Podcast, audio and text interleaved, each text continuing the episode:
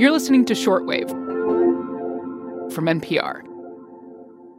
Nothing gets paleontologist Yara Haridy more excited than very, very old bones. Bones can tell us how old animals got. Bones can tell us how often the animal would go into something like hibernation.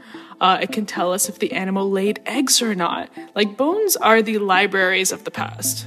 She's a PhD student at the Museum for Naturkunde in Berlin, Germany, where she studies bone evolution. She looks at bones that are anywhere from 10,000 to 480 million years old, digging for clues that help explain why do we have bone? Why is bone shaped the way it is? And why does it work the way it does? And as part of her research, Yara studies osteocytes, cells that live inside the bones of most animals, including us, to help maintain them. Osteocytes are absolutely the stars when it comes to bones and bone cells.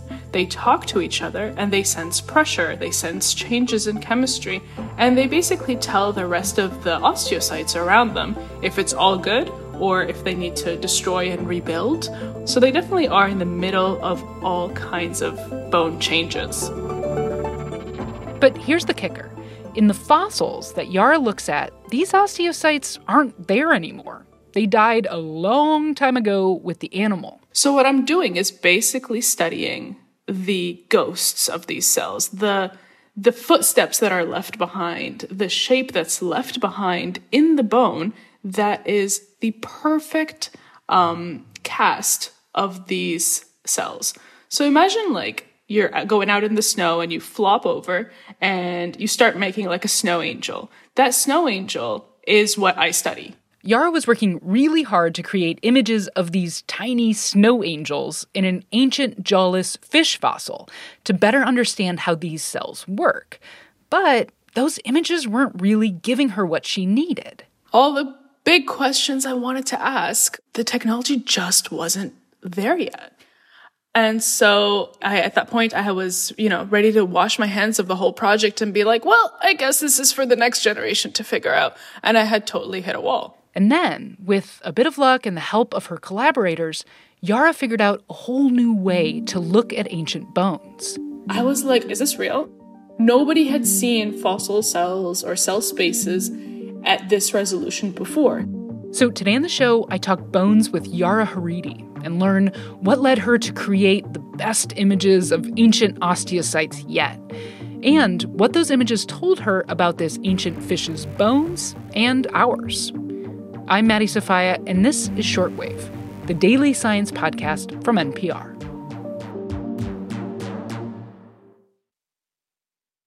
Okay, so we are here with paleontologist Yara Haridy today. So, Yara, before we get into this cool discovery, your PhD is specifically in bone evolution. So, what can ancient bones really tell us? Maddie, what can't they tell us?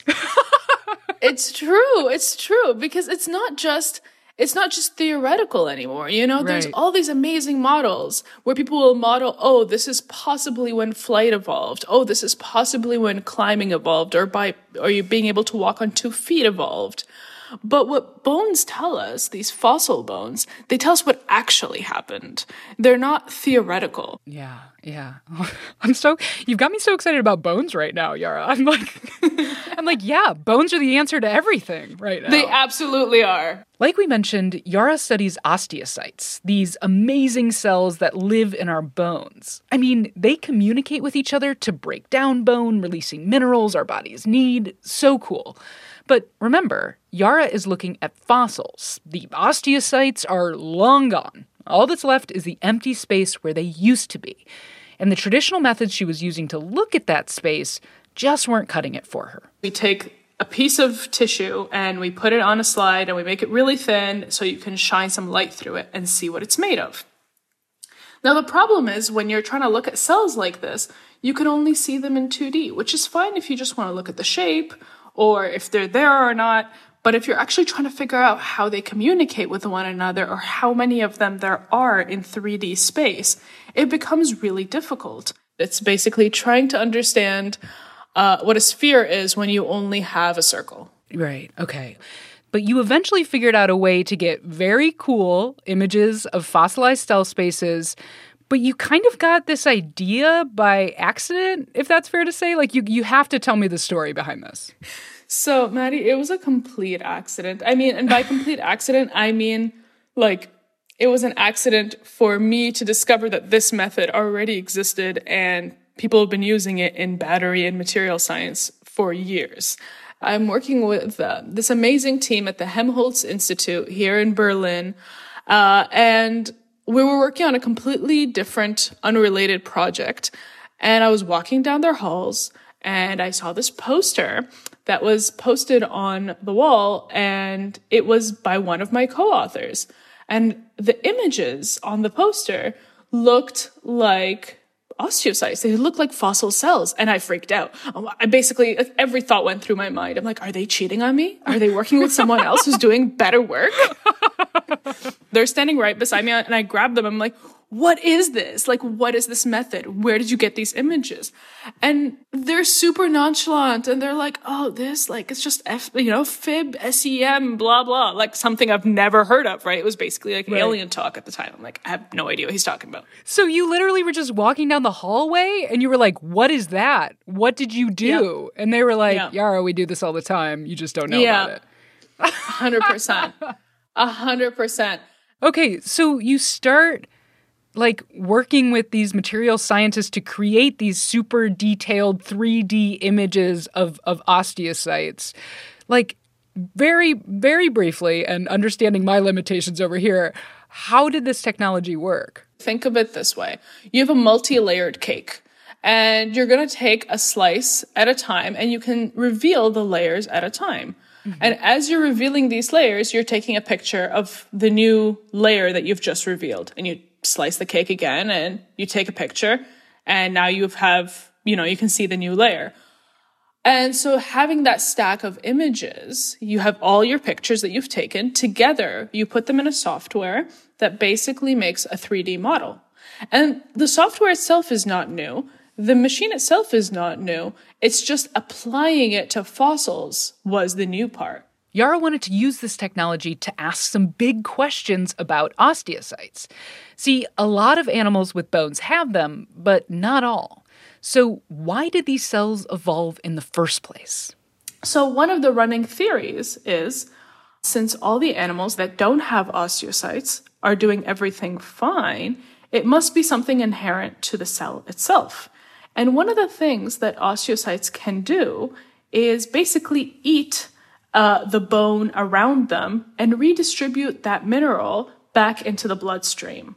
And what that means is it's mineral metabolism. It's basically uh, recycling your minerals. Um, so it goes into your blood, so your muscles and brain can use it because everything from your neurons to your muscles uses calcium and phosphate.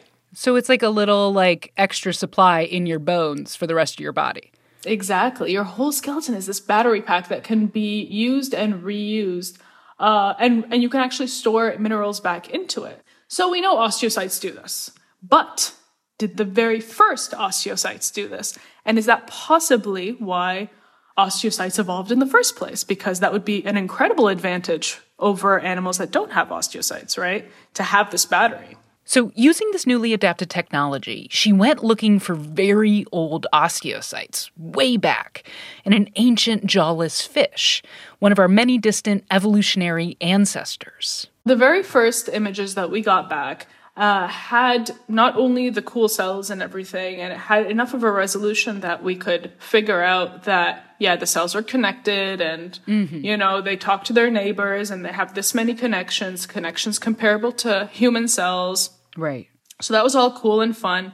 Absolutely. But the best part of our paper was one of the images that we had, one of the cells, had an area around it in the bone that had very low density. So it had less bone around it than the rest of the bone, which was pretty weird and wouldn't make much sense unless you know um, about mineral metabolism. Yara literally caught osteocytes breaking down bones in a 420 ish million year old fish, which is very cool and can actually tell us about us and our bones. It means that not only did that process exist at that time, but it's very likely that it's one of the reasons that bones with osteocytes became the prevailing bone type for millions of years after that. Scientists had assumed this process of breaking down bone might go back all the way to the very first fish that had bone, but this was actual evidence. I thought, you know, like, I thought I was the luckiest person first of all because it really is luck from from seeing the poster on the wall to picking the right specimen to actually being able to see this at a resolution that's understandable is absolutely pure luck. I mean, I want to say I'm a smart scientist and everything. I want to take all the credit, but well, you know, you put them together. A lot of people could walk past that poster is all I'm saying. A lot of people could walk past that poster. I really appreciate that. Okay, Yara Haridy, this was so much fun. I uh, bone convert for life. Honestly, yes. bones are the answer. That's how I feel. Yes. Thank you so much for having me. This episode was edited by Viet Le and Jeff Brumfiel, fact checked by Tyler Jones, and produced by Rasha Aridi. Speaking of which, this is Rasha's last episode with us as a full time shortwaver. Rasha, we know you'll keep spreading science joy and sticking up for creepy crawlers everywhere you go. From all of us on the shortwave team, thank you. We appreciate you so, so much. You're gonna do big things, Deuterino. Big things!